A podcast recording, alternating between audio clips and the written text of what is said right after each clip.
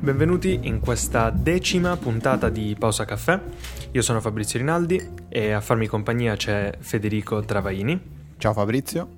Ciao Federico, purtroppo non è con noi Diego per impegni personali, ma tornerà nella prossima puntata. E, ehm, allora, noi avevamo quest'idea di dedicare una puntata agli studenti, perché questo è un podcast fondamentalmente di tecnologia, però eh, ci piace parlare anche d'altro, chiaramente.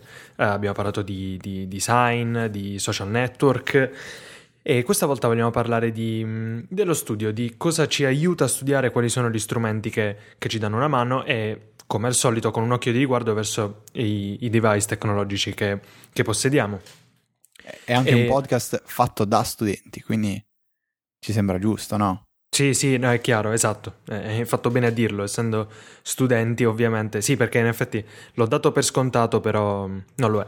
Quindi siamo studenti universitari, quindi è chiaro che eh, sappiamo che cosa vuol dire essere uno studente e di cosa ha bisogno. E visto che siamo abbastanza nerd, è chiaro che in qualche modo riusciamo sempre a usare i nostri gadget tecnologici mentre studiamo. Io ho visto che tu in particolare hai portato proprio a un altro livello questa pratica. Ho visto una foto in cui stavi studiando, credo, con Luca, dove il tavolo praticamente era un tavolo dell'Apple Store. Sì, eh, beh, quella è stata un'occasione particolare in cui io e Luca stavamo preparandoci ad un esame che è su programmazione con un linguaggio che si chiama MATLAB, eh, cioè sarebbe matrici e laboratorio, un laboratorio di matrici, quindi una cosa assolutamente da, da, da, ingegneri, da pazzi, e quindi quello era un caso estremo, però normalmente sì, eh, i dispositivi tecnologici fanno sempre parte del, del mio tavolo di studio. No, infatti, e allora colgo l'occasione. Allora, io non possiedo un iPad, come ho detto più volte, anche se ammetto che ormai ci sto facendo davvero un pensierino, però eh, non è una spesa che voglio fare in questo momento. Ma ti chiedo, eh, obiettivamente, nella vita di uno studente, eh, l'acquisto di un iPad può portare davvero a un aumento della produttività a, o in generale ad avere in casa uno strumento che aiuta davvero a fare più cose o a fare le stesse cose meglio oppure si rivela alla fine una, un qualcosa che hai in più ma rimane assolutamente non fondamentale. Qual è la tua esperienza con l'iPad in questo senso? Sai, io ti direi che è fondamentale. Per me ora è fondamentale. Io penso che sarei abbastanza impazzito eh, se, se, avessi dovuto portarmi tutti i giorni in università il Mac, soprattutto per il peso, eh, poi magari anche per la lentezza che mh, mm, lo caratterizza nello svolgere determinate applicazioni, cioè guardare dei PDF su un computer è decisamente più lento e macchinoso di quanto lo, lo, lo si possa fare su, su un iPad. E ehm, diciamo che nel mio eh, quotidiano sono diventate due cose complementari perché tendo ad organizzare i miei file e le mie cose sul Mac e poi le modifico e ne usufruisco sull'iPad. Il classico esempio è con i lucidi o così li chiamano a lezione, i PDF che forniscono i professori. Tendo sempre ad organizzarli in Dropbox con il Mac perché risulta molto più rapido scaricarli e, e um, organizzarli in cartelle, appunto.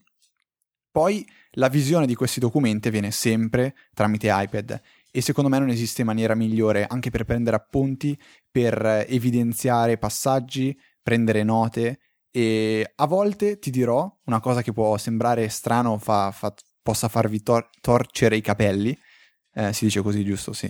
Sì. E, ehm, è, è, capitato che magari i professori non caricassero determinate slide oppure spiegassero qualcosa in modo più eh, specifico alla lavagna. Allora, qual modo migliore di fare una foto alla lavagna con l'iPad? Vabbè, questa è una sì, cosa. Dai, è una cosa, vabbè, no, adesso stupi- stupidaggine a parte. Fare le foto con l'iPad non è una cosa che eh, piace molto alla gente, però in questo caso diventa utilissimo. Soprattutto avere un'ottica che ehm, sia decente. Fare una foto alla lavagna, magari da lontano, con un'ottica decente può aiutare poi anche con zoom e una risoluzione migliore a capire quello che c'è sulla lavagna e questo può aiutare molto, a me ha aiutato tantissimo. Comunque, ripeto, con- o meglio, concludo, l'iPad vince per semplicità, per peso e per come ti propone i contenuti, secondo me, a livello universitario. Ok, no, io Diciamo che prima di andare avanti eh, avrei voluto fare una premessa a inizio puntata che non ho fatto, però diciamo la faccio ora anche se non è più una premessa, che sì, questa è una puntata per studenti, però quello che diciamo chiaramente potrebbe interessare a chiunque, non per forza solo unicamente gli studenti, perché le applicazioni che andremo a segnalare, i discorsi che stiamo facendo, è ovvio che potrebbero tornare poi utili appunto anche a una persona che lavora oppure eh, sì, che fa qualunque altra cosa. Comunque, una cosa che eh, ci tengo a sottolineare che io sì, sono un geek, sto sempre davanti al Mac, ho l'iPhone, eccetera, eccetera. In ogni caso, nel momento in cui ho dovuto studiare per degli esami molto difficili e mi ero messo al computer magari a fare le mappe concettuali con MindNode, e questa è la prima applicazione che segnalo, MindNode, ma magari ne parliamo tra un attimo, e, mm, e prendere appunti con Byword, eccetera, eccetera, eh, alla fine spesso mi sono ritrovato uh, a mettere tutto da parte, a prendere carta e penna e con la carta e con la penna alla fine ho preso gli appunti, ho fatto gli schemi che poi mi sono tornati veramente utili. Quindi io voglio solo invitare chi come me è abbastanza ossessionato dalla tecnologia a non compromettere poi il proprio studio per, perché si vuole necessariamente trovare un modo di usare questi gadget. No, a volte va bene anche la carta e la penna. Quindi ecco, eh, bisogna solo stare attenti a essere un po' equilibrati secondo me con queste cose. Io, Beh. quello che hai detto secondo me è molto importante perché io facendo ingegneria devo piegarmi alla carta e penna, spesso e volentieri, soprattutto quando si parla di formule matematiche complesse. Mi capita di scrivere formulari di 14 facciate, scriverli a computer usando anche un qualsiasi linguaggio più eh, incline alla matematica, come può essere LaTeX, diventa, diventa, comunque una pazzia. Allora io ricorro a una tecnica ehm, antica, cioè alla fine scannerizzo tutto con Scanner Pro, applicazione meravigliosa, in modo che poi possa comunque avere tutto su iPad, perché alla fine è lì che io voglio poter studiare, è lì che io voglio poter avere sempre tutto, perché se sono in treno e voglio riguardarmi una cosa velocemente, o la sera a letto mi sveglio alle due con eh, una formula che non ricordo, devo poterla vedere in fretta.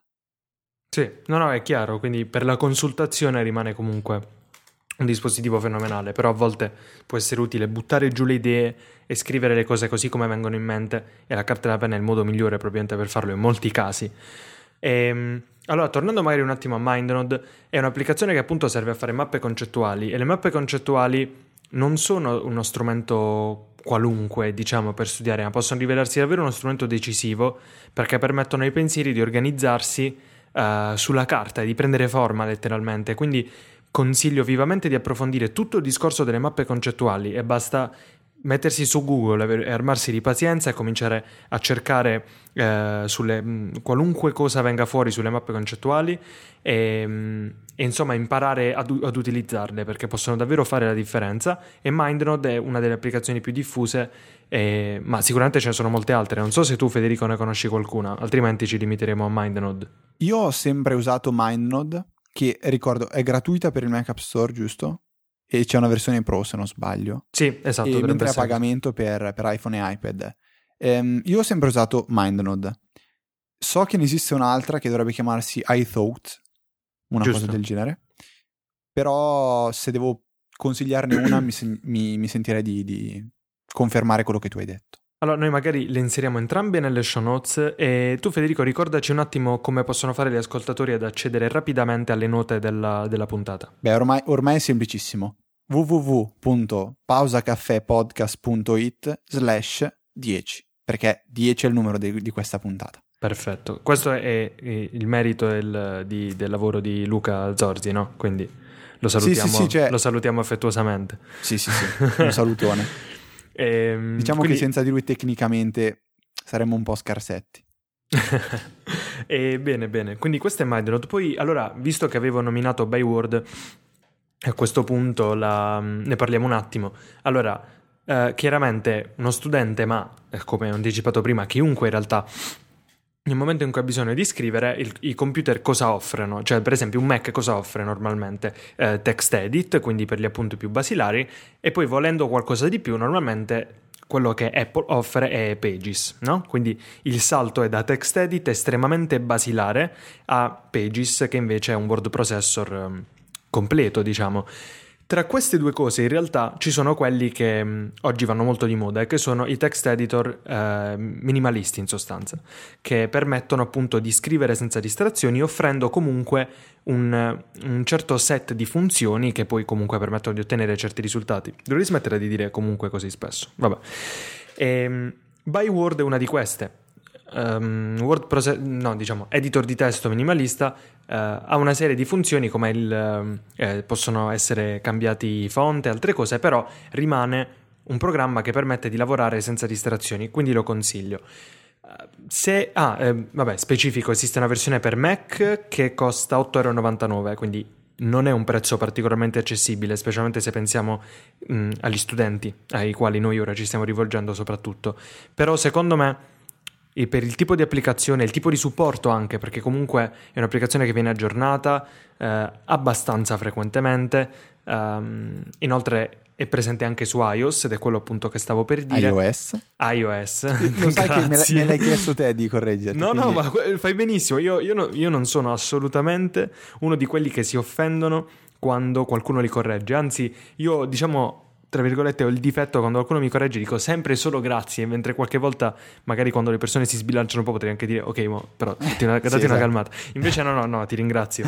E, ehm, è anche presente su iOS e costa 2,69 euro. Se non sbaglio, universale, quindi con sì, un unico sì. acquisto esatto può essere installata su iPad e iPhone.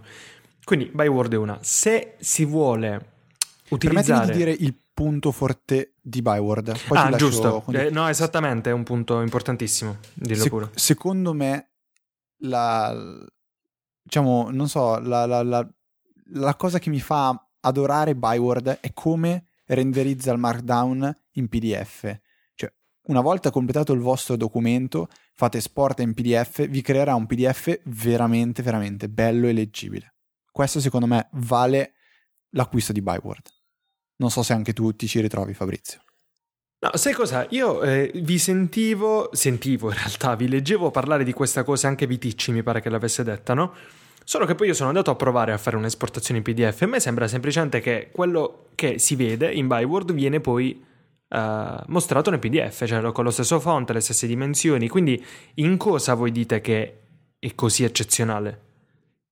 Ehm, è bello, cioè è bello e molto leggibile e di, io non ho mai trovato un'altra applicazione che permetta di esportare eh, un testo in Markdown in PDF fatto bene. Ah, cioè, allora diciamo è che forse di quelle che ho sempre utilizzato che mi permette di fare questa cosa fatta veramente bene e poi boh, a me proprio piace come sono spaziate le parole, mi piace il carattere, mi piace il font, cioè secondo me proprio viene fuori un documento bello, sembra quasi che in realtà ci hai lavorato parecchio tempo in Pages per renderlo così piacevole da, da vedere, che in realtà ha fatto tutto Byword. Secondo me questo è veramente una cosa importantissima. Sì, diciamo che questo è uno di quei casi in cui forse potremmo dire che Byword è un'applicazione che fa questa cosa bene e sono le altre più che altro che stranamente non, non, la fanno molto bene. Anzi, Quindi... alcuni non la fanno proprio. O non cioè... la fanno proprio, eh, esattamente. Però, eh, come comunque stavo dicendo prima, secondo me a un certo punto, quando si cominciano ad apprezzare gli ambienti di scrittura minimalisti che permettono appunto di, di scrivere senza distrazioni e anche di avere sullo schermo un qualcosa di bello in cui scrivere, che non è così rilevante. Perché io, onestamente quando apro Word, ma anche Pages, con tutti quegli elementi grafici davanti, mi, mi danno un po' fastidio. Chiaro, poi vado in full screen e ok, passa la paura, come si suol dire. Preferisco comunque ambienti di scrittura di un altro tipo. E il passo successivo, diciamo, potrebbe essere quello di acquistare e utilizzare IA Writer di Oliver Eckstein e il suo team che è un'applicazione estremamente minimalista. Qui l'approccio è andato davvero oltre perché non è possibile cambiare il font, non è possibile cambiare la dimensione del font. Diciamo l'applicazione si occupa di tutto e c'è una cosa sola e una soltanto che deve fare l'utente ed è scrivere.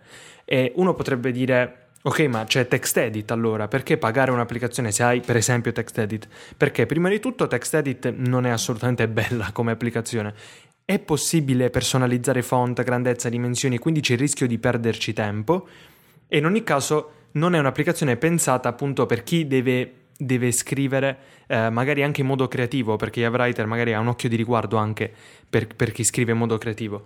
È un'applicazione che secondo me è molto molto bella per iOS costa 89 centesimi, per Mac 4,49 euro, sono prezzi accessibili perché in offerta. Quindi se ci date un'occhiata e vi piace vi consiglio di acquistarla senza pensarci troppo, proprio perché è in offerta. Quindi io la consiglio vivamente, mi ci trovo benissimo e ho abbastanza messo da parte Byword da quando uso iAve Writer, quindi lo, lo consiglio. Tu come, come sei messo? Quale utilizzi di più?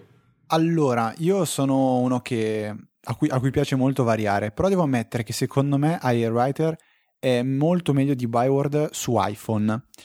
Mi piace di più usare iAir Writer su iPhone, mentre su iPad è un po' il contrario. Cioè mi sembra un pochettino più completa Byword, magari anche per l'utilizzo che ne faccio. Lo uso molto più in università, quindi mi capita di, eh, di, di usarla molto di più e non mi interessa tanto di non essere distratto perché in università ovviamente dovendo seguire eh, la lezione e riscrivere, mi interessa magari avere qualche funzionalità in più a discapito della concentrazione che ovviamente viene, eh, diciamo, a mancare.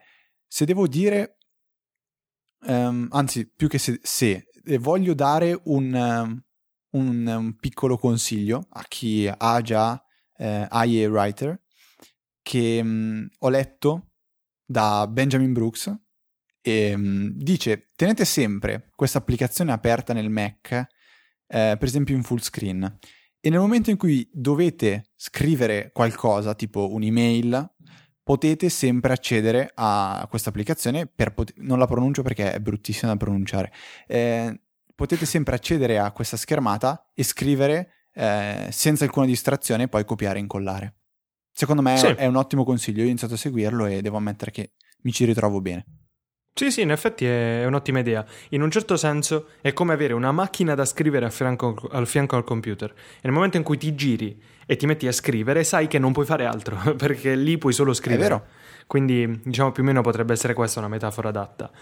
E se vogliamo un attimo passare invece a un software che è davvero pensato per gli studenti e lo usano gli studenti, è il classico iStudies. Dico classico perché davvero conosco molte persone che lo utilizzano ed è, credo, una specie di standard per gli studenti. Non so quante applicazioni possano competere con iStudies, nel senso di, di applicazioni che gli studenti usano tutti i giorni per organizzare le lezioni, uh, appuntamenti, uh, compiti anche.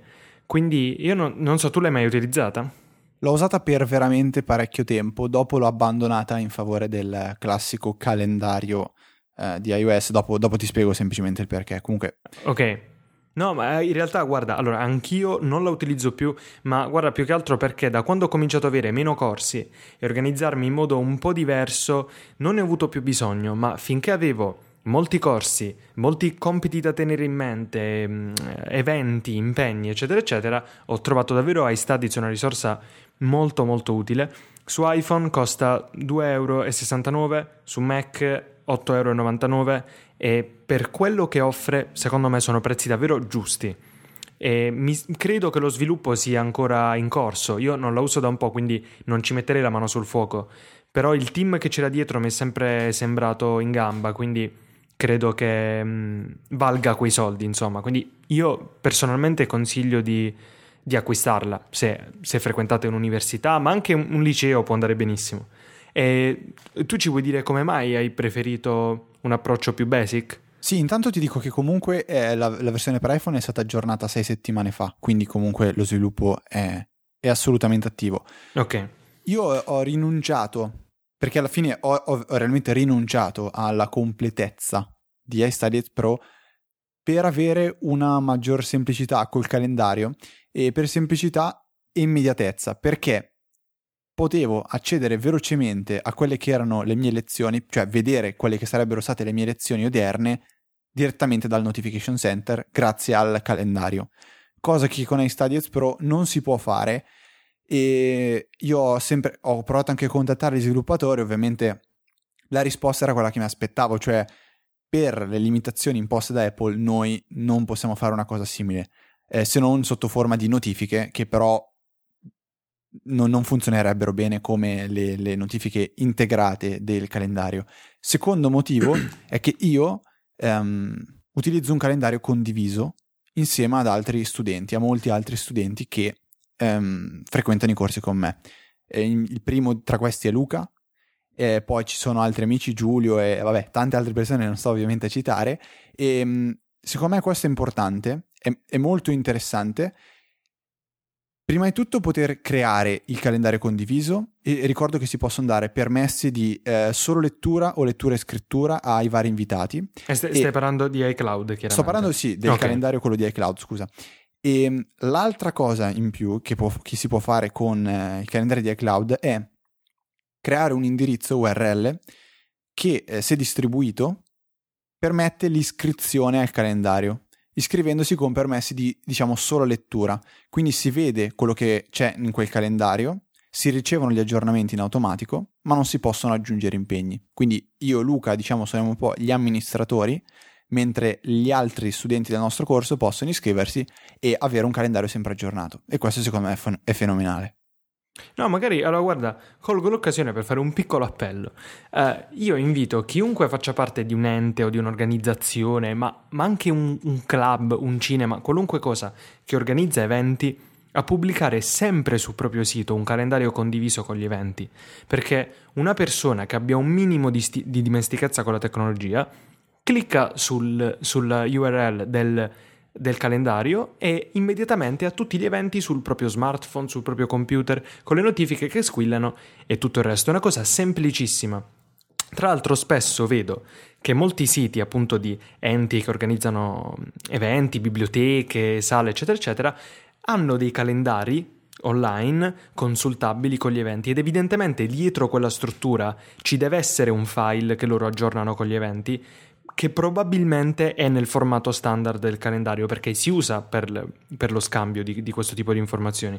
Quindi davvero invito a metterli online perché a volte è davvero una scocciatura ricopiarsi tutto a mano nelle- nella propria app dove mm, si consultano gli eventi. Quindi, ora, questa è una piccola parentesi che volevo fare perché davvero mi dà fastidio questa cosa. Ah, Però è vero, è vero, guarda, noi se fossimo persone meno cattive, noi di Podcast potremmo pubblicare eh, l'URL del, del nostro calendario e mostrare a tutti le date in cui registriamo le varie puntate. Però sai, Un domani... Eh, eh, no, magari, magari non proprio così, nel senso che la registrazione delle puntate non interessa molto agli ascoltatori, però eh, nel momento in cui più o meno eh, sappiamo che una puntata andrà in, eh, onda a una certa ora di un certo giorno, noi la inseriamo in un calendario pubblico che ed è quel calendario pubblico che condividiamo. Quindi magari pensiamoci, ecco, quindi lanciamo un attimo questa idea. Luca, se ci senti, comincia a lavorare.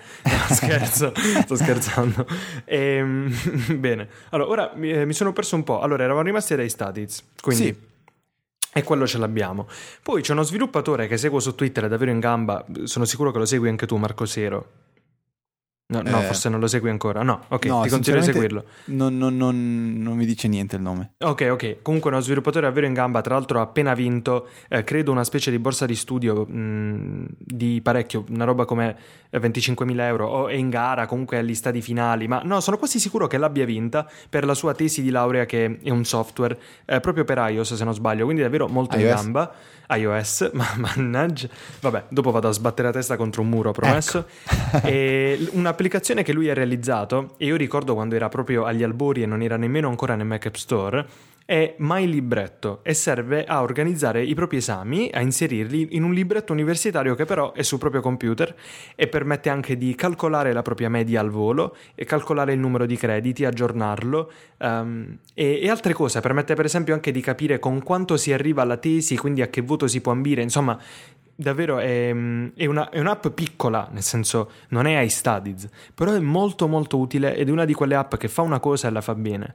Quindi io la consiglio vivamente a tutti gli studenti universitari di, di scaricarla. My Libretto, cercatela sul Mac App Store e, e visitate magari il sito di Marco Sero che è marcosero.com, comunque lo, lo inseriremo nelle, nelle show notes. Sì, sì, sì, sto già, sto già provvedendo ad aggiungere tutto e anche a scaricare questa applicazione che adesso sono No, è davvero, davvero, davvero ottima, quindi la, la consiglio vivamente. È chiaro che mi verrebbe ora a questo punto de- mm, da aggiungere il classico Dropbox, che può sembrare scontato, però agli studenti che magari già hanno Dropbox e non lo usano, consiglio di usarlo. E mm, di, di, farlo allora per un semplice motivo. Io a un certo punto mi sono ritrovato ad avere un bel po' di spazio su Dropbox. Credo di avere 33 giga tu penso che ne hai anche 40 quindi sì. uh, è abbastanza facile ormai avere molti gigabyte su Dropbox. Basta invitare una persona per ottenere 500 megabyte. Per gli studenti universitari è messo a disposizione più spazio a seconda della facoltà. Quindi eh, quei 2 giga fanno ridere nel senso si arriva molto presto ad averne molti di più Bene, prendete la vostra cartella universitaria così com'è, dove avete i documenti, um, gli appunti, eh, le, le, cartelle con i corsi. Per esempio, io per ogni corso ho una cartella e la cartella poi la riempio via via con tutte le cose che mi servono in quel corso. Prendete tutto e mettetelo su Dropbox perché significa avere sempre tutto a disposizione. Quindi andate a casa, um, a casa di un amico a studiare, aprite un attimo il suo computer, dall'interfaccia web di Dropbox, ecco tutti i vostri file e poterli portare in giro con l'iPhone e tutto il resto. Quindi io consiglio di usare Dropbox in questo modo e non lasciate i vostri file solo sul vostro computer perché arriverà il momento in cui direte a voi stessi ah avrei dovuto metterlo da qualche parte online e invece non l'ho fatto, quindi invito a usarlo in questo modo. Mentre nel momento in cui dovete lavorare a dei documenti e lavorare insieme ad altre persone a questi stessi documenti, Dropbox non è la soluzione migliore perché se tu e un'altra persona modificate un documento nello stesso momento, Dropbox è intelligente nel senso che fa una copia di sicurezza del documento, ma non così intelligente poi da, da far convergere le modifiche nello stesso documento, rimarranno due copie separate. Invece, Google Docs, per esempio, ma sicuramente ci sono tante valide alternative, ma Google Docs è gratuita, è la prima che mi viene in mente. Potete creare documenti, dare i permessi di scrittura a un'altra persona e lavorare insieme nello stesso preciso momento allo stesso documento, ovunque voi siate. È anche integrata una, una chat e potete anche vedere esattamente cosa sta modificando l'altra persona. È davvero come se foste davanti, seduti davanti allo stesso computer a lavorare. Quindi consiglio vivamente Google Docs di usarlo in questo modo.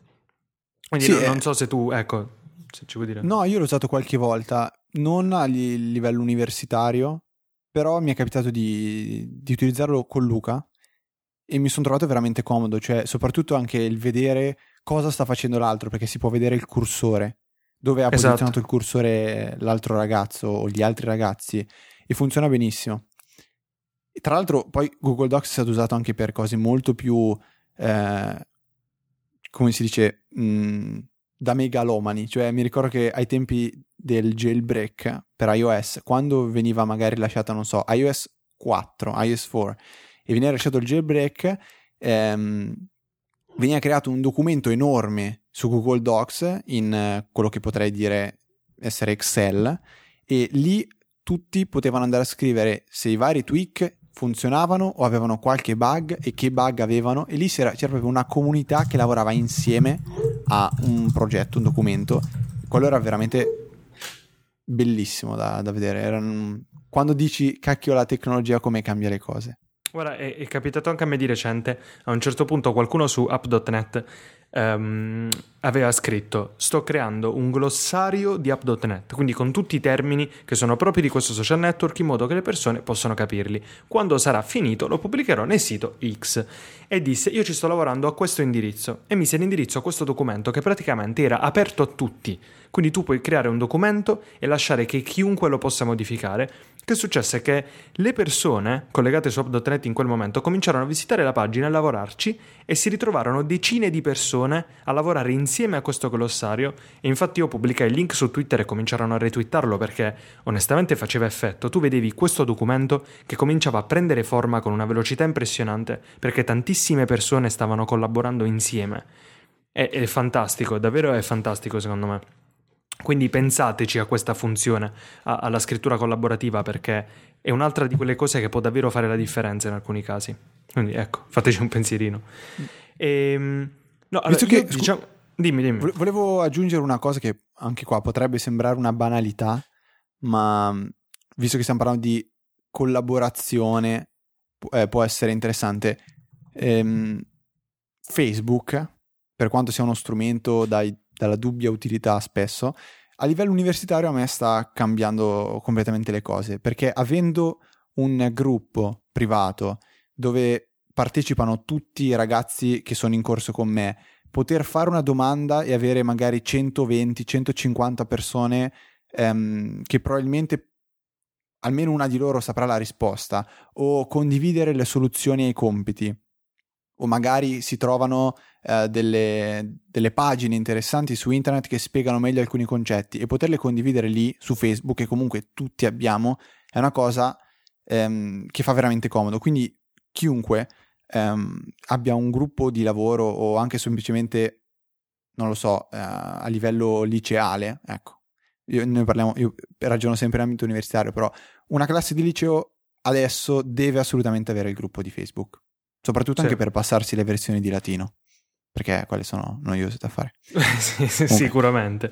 E secondo me non possiamo non segnalare anche Evernote, perché io Evernote l'ho visto mh, mm, eh, spesso vabbè, utilizzare dagli studenti, però ho anche visto dei professori utilizzarlo. Eh, avevo un professore che mm, nel momento in cui ci doveva mostrare dei documenti, delle immagini, eh, vedevamo nell'immagine proiettata che apriva il suo account online di Evernote dove aveva tutto il suo materiale. Quindi Evernote può essere davvero utile per archiviare un, un po' di tutto eh, si parla di taccuini, usa tutte queste metafore Evernote che aiutano davvero anche comunque a utilizzarlo. Ne abbiamo parlato qualche puntata fa, ma sono smemorato, quindi metteremo il link, non mi ricordo quale.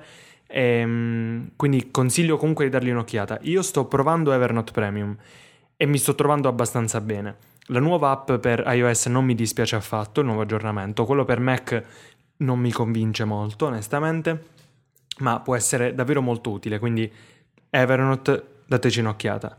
E io diciamo quello che dovevo dire più o meno l'ho detto, aggiungo solamente che eh, scriverò un post su un metodo di studio che ho sviluppato che per me ha funzionato molto bene e che mi ha portato ad avere il voto massimo in un esame molto molto difficile senza stancarmi ma davvero senza stancarmi troppo.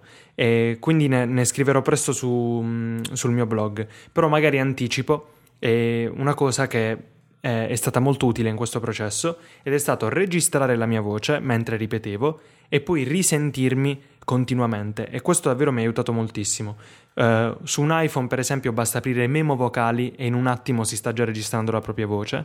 L'iPhone si può tenere in piedi come microfono grazie a un qualunque stand, per esempio il Milo di Blue Lounge, che non mi stancherò mai di segnalare. E in questo momento l'iPhone diventa un microfono, dopodiché quando si sincronizza l'iPhone con iTunes è possibile prendere i memo vocali che vengono scaricati e organizzarli in una playlist e dopodiché riascoltarli magari col casuale quando si cammina per strada e anche quando si fa altro, perché comunque è un, è un modo per riascoltarsi in, in, continuazione e può essere davvero utile. Comunque il resto lo scriverò sul mio blog eh, Filmmaking eh, al più presto, perché su Twitter mi avete detto che vi piacerebbe leggere di, di queste cose. Eh, sì, adesso ti racconto un, aned- un, um, sì, un, aneddoto un po' particolare riguardo questa storia qua del a sentire le, le proprie cioè le proprie, la propria voce ripetere parte dell'esame. A me è capitato l'anno scorso di aver scritto un, un mega riassunto. Eh, io sono un po' noto nel mio, nel mio scaglione perché sono quello che prima degli esami salta sempre fuori con questi mega riassunti che pubblica e tutti iniziano a riguardarseli, quindi ricevo tante lodi quante critiche perché a volte capita di scrivere stupidate. Comunque ne avevo scritto uno e Luca se ne è saltato fuori eh, con un file audio di circa 20 minuti che ripeteva con la voce integrata de, de, del Mac, quindi quella, che dovrebbe essere la stessa di Siri, tutto quello che c'era scritto su quel documento. Quindi questa può essere una cosa veramente molto utile. Cioè una volta che avete scritto il vostro riassunto, creare un documento, creare un documento audio, un file audio che legga, interpreti e interpreti tutto quello che c'è scritto in quel file di testo, prob- possibilmente velocizzare il tutto perché altrimenti veramente sarebbe tutto troppo lento e noioso e poi riascoltarselo. Secondo me no, allora, può essere molto utile. È, è interessante, però onestamente su questa cosa singola non condivido tanto per un semplice motivo. Quei 20 minuti potresti sprecarli tu a leggere i tuoi stessi appunti e nel leggerli aiuteresti il tuo cervello a memorizzarli, perché comunque la lettura è un processo, eh, vabbè, è chiaro, fondamentale e 20 minuti ce li hai, cioè è difficile che non hai 20 minuti per fare questa cosa e dopodiché riascolti la tua voce e io ti assicuro che un conto è sentire la voce sintetizzata da un computer che leggi i tuoi appunti, un conto è ascoltare te stesso che ripeti, è ben diverso. Quindi io consiglio di fare così perché secondo me ha funzionato molto bene per questo motivo, proprio perché io sentivo la mia voce, me stesso che ripetevo. Quindi secondo me è meglio così. Solo per una cosa ti, non, non mi trovo d'accordo, cioè che spesso leggendo e rileggendo quello che si ha scritto, sì, sì, quello che hai scritto tu, eh, non ti accorgi di alcuni errori o di cose che sono sbagliate. Mentre a me è capitato, riascoltando quel documento, di rendermi conto invece di, di alcuni errori. Quindi può essere, diciamo, eh, boh, un modo diverso di vedere quello, quello, che, quello che si ha fatto in precedenza. Ok, comunque l'importante... No, poi ci credo è... che la propria voce fa un altro effetto. Sì, secondo me fa davvero la differenza, quindi comunque è, mm, è, una buona abitudine quella di registrarsi che ora cercherò di prendere anche per i prossimi esami, ormai me ne mancano solo un paio, ma per, per, per entrambi sicuramente userò questa tecnica e ne userò altre che ho sviluppato in questi giorni per questo esame molto difficile, ma ripeto comunque ne parlerò sul mio blog. E io con questo ho chiuso, diciamo, i miei argomenti, non, non mi viene altro in mente, non so se, se hai qualcos'altro. Guarda, in realtà io, vabbè, preciso che l'applicazione che, visto che ne ho parlato prima, eh, quella che uso su iPad per guardare tutti i vari documenti, si chiama PDF Expert di Riddle, secondo me fantastica, chi ha un iPad non può non avere un'applicazione del genere, che sincronizza con Dropbox perfettamente, permette di prendere note in modo efficiente e semplice.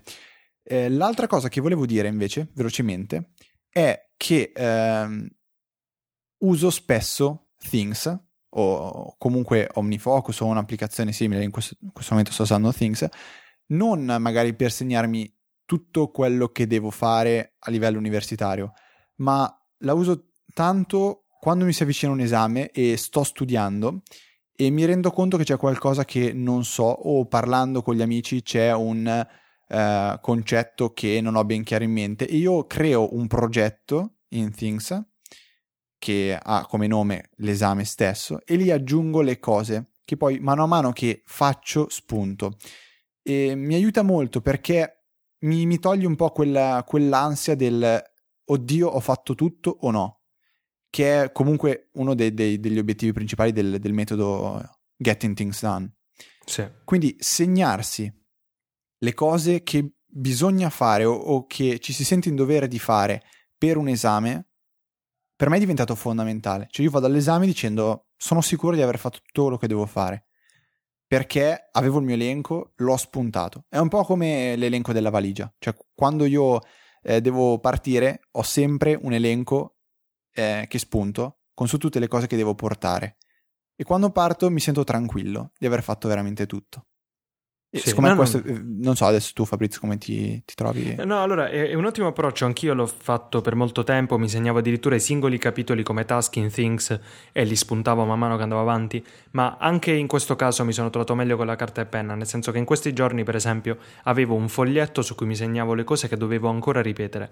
E man mano che le ripetevo mettevo una linea sopra, no? Però poi parallelamente sempre nello stesso foglietto segnavo le cose che mi accorgevo di non sapere. Ed era quindi il mio foglietto che era sempre a portata di di mano eh, sempre a fianco a me dove c'erano le cose che dovevo ancora guardare. Per me è stato fondamentale avere quel foglietto sempre a portata di mano. Dover ogni volta prendere l'iPhone, andare al Mac a segnare queste cose, per me sarebbe stato un po' più scocciante. Eh, ma non è sempre con te il foglietto di carta, però.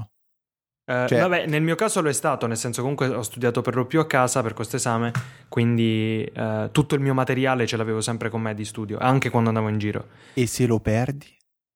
Ah, vabbè, eh, lo escludo, nel senso che eh, lo escludo perché potrei fare discorso e se si rompe l'iPhone. Eh, sì, oppure vabbè, è comunque no. salvato sul, sul, Mac, cioè adesso no, non, non, puoi fregarmi su questo. Eh, no, non ne sono così sicuro. A me è capitato uh, di non trovare più file in Dropbox per, perché per qualche versione si era, uh, per qualche motivo volevo dire, si era persa qualche versione dello stesso, oppure che Note mi cancellasse i file e tu mi direi giustamente non usare Note, però allora... No, che note cancella i file è una cosa abbastanza risaputa. Eh, esatto, comunque questo semplicemente per dire che può succedere che il cloud, secondo me, non siamo ancora a quel punto da poter davvero dire sicurezza al 100%, c'è sempre qualcosa che si può perdere. Però sì, su Things invece ti do ragione, nel senso che Things è probabile che il database rimanga lì e, ehm, e che non ci sia nessun problema di questo tipo. Io no, davvero non ne ho mai avuti di problemi di questo tipo con Things. Quindi in quel caso dico sì, può essere davvero un'alternativa. Però non lo so, il foglietto è qualcosa che Things non ha, il buon vecchio foglietto, quindi... Boh. E prima che me ne scordi vorrei segnalare che, uh, visto che abbiamo parlato tanto di Dropbox, c'è l'app di Dropbox per iOS, però non è un granché. Allora io consiglio di utilizzare iFiles, che non va confuso con iFile che invece è di Cydia e serve ad altro. Uh, iFiles è, mm, è, un'app che si trova su App Store e mm, in questo momento non mi sovviene il prezzo. Eh, dovrebbe essere proprio 89 centesimi. Ah, ok, Com- quindi ok, un prezzo molto accessibile ed è un'app davvero ottima che permette di accedere a Dropbox, ma anche a Box.net, anche a un server FTP, quindi Cloud gen- App. a Cloud App, esatto. Quindi è quell'applicazione di cui ma- che magari non usi spesso, ma che quando ti serve pensi, ah, meno male che ce l'ho, altrimenti non so come avrei fatto. Quindi consiglio vivamente di scaricarla perché prima o poi vi servirà e potete anche scaricare documenti da dei siti web tramite i files per poi spostarli in Dropbox, per dire, no? per dirne una. Quindi può essere fondamentale anche a fare operazioni di questo tipo. Quindi molto molto utile. E, e con questo davvero mi sembra di aver detto tutto, più o meno. Avevamo in mente di dire queste cose. E, sì, sì. sì. Cioè, for- forse c'è un desiderio che voglio esprimere io, più che dire qualcosa che faccio. Io spero che prendano piede eh, quei libri interattivi che aveva presentato Apple o Apple tempo fa, eh, quelli che si creano con iBooks Author. E da studente di ingegneria meccanica, eh, trattando spesso magari anche costruzioni in tre dimensioni, io spero con tutto il cuore che appunto questi documenti prendano piede. Questi, questi libri, questo formato di, di libri universitari. Sì, di, diciamo potremmo specificare lingua italiana, perché poi lingua inglese stanno già prendendo piede, quindi beati loro. Eh, però in Italia secondo me dovremmo aspettare ancora un bel po', ma mi, cioè, condivido assolutamente, voglio vederli anch'io al più presto anche in Italia perché sono davvero fantastici, almeno d- dagli esempi che ho avuto modo di vedere.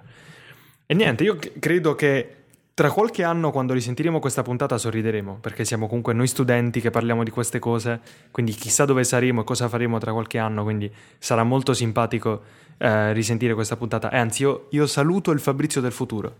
Quindi Fabrizio del futuro che mi stai ascoltando, ciao. Ma... Ti sto pensando, sei un grande. Tu vuoi salutare il Federico del futuro oppure... No, io, io ho realizzato che comunque noi stiamo dando per scontato una cosa importante. Cioè? Che nessuno sa cosa studiamo. Cioè, io l'ho detto, ingegneria meccanica. Tu cosa studi, Fabrizio? No, io lascerei un po' la luna di mistero. O oh, no? Dici, eh. no. Tu studi fisica, anzi no, studi meccanica e quantistica. esatto, no, non volevo rivelarlo. No, in realtà... Ehm, allora, io studio DAMS Cinema, no? Solo che quando dico DAMS Cinema le persone mi guardano davvero malissimo spesso. Ehm, tipo una volta una vecchietta del condominio qui chiese cosa studiate e quando dissi Dams Cinema mi guardò davvero come se avessi detto sono un drogato, non lo so. E quindi eh, è lettere e filosofia la facoltà. Il Dams è corso di studi e cinema è l'indirizzo. Eh, essendo comunque lettere e filosofia studio un po' di tutto, da, dal cinema appunto anche alla storia medievale che è l'ultimo famoso esame che ho sostenuto. E ehm, quindi niente, è questo, ecco, rivelato insomma. Studio cinema, comunque, se vogliamo proprio sintetizzare. Perfetto. E niente, con questo. Quindi tu non saluti il Federico del futuro per quando riascolteremo questa puntata. Ma io ho paura che mi starà un po' sulle balle il Federico del futuro. Ti dico la realtà. Ok, magari tu stare alle balle a lui. Eh, sicuramente. Sulle balle. Super, super reciproca. Ok. Saluto Vabbè, il quindi... Diego del futuro. Saluto il Diego del futuro che potrebbe ah, curarci da tutti i mali del mondo perché lui studia medicina. Hai ragione, però è bello. Sì, sì, ciao Diego del futuro. E, bene, con queste fesserie possiamo chiudere la puntata. Mi raccomando, fateci sapere che ne pensate, contattateci su Twitter se vi va, uh, l'account è Pausa Caffè Pod. Mandateci una mail se volete farci le domande perché di tanto in tanto, come abbiamo già fatto una volta, vi risponderemo eh, in una puntata dedicata. E mm, la, eh, la, l'indirizzo è eh, pausa caffè podcast, no, pausa caffè chiocciola easypodcast.it. Ho detto bene? Pausa caffè chiocciolaeasypodcast.it, perfetto. Ok, perché sì, la mail non mi viene mai immediatamente, invece accanto a Twitter sì. E, ehm, e niente, direi che ci siamo detto tutti. Tutto. Che dici? tutti tutto, tutto. Siamo soddisfatti. Sì. Bene. Sì, sì, sì. Un ciao ciao me lo fai alla fine? No, niente, ciao ciao. Mi, mi limiterò a, a un arrivederci. Alla prossima.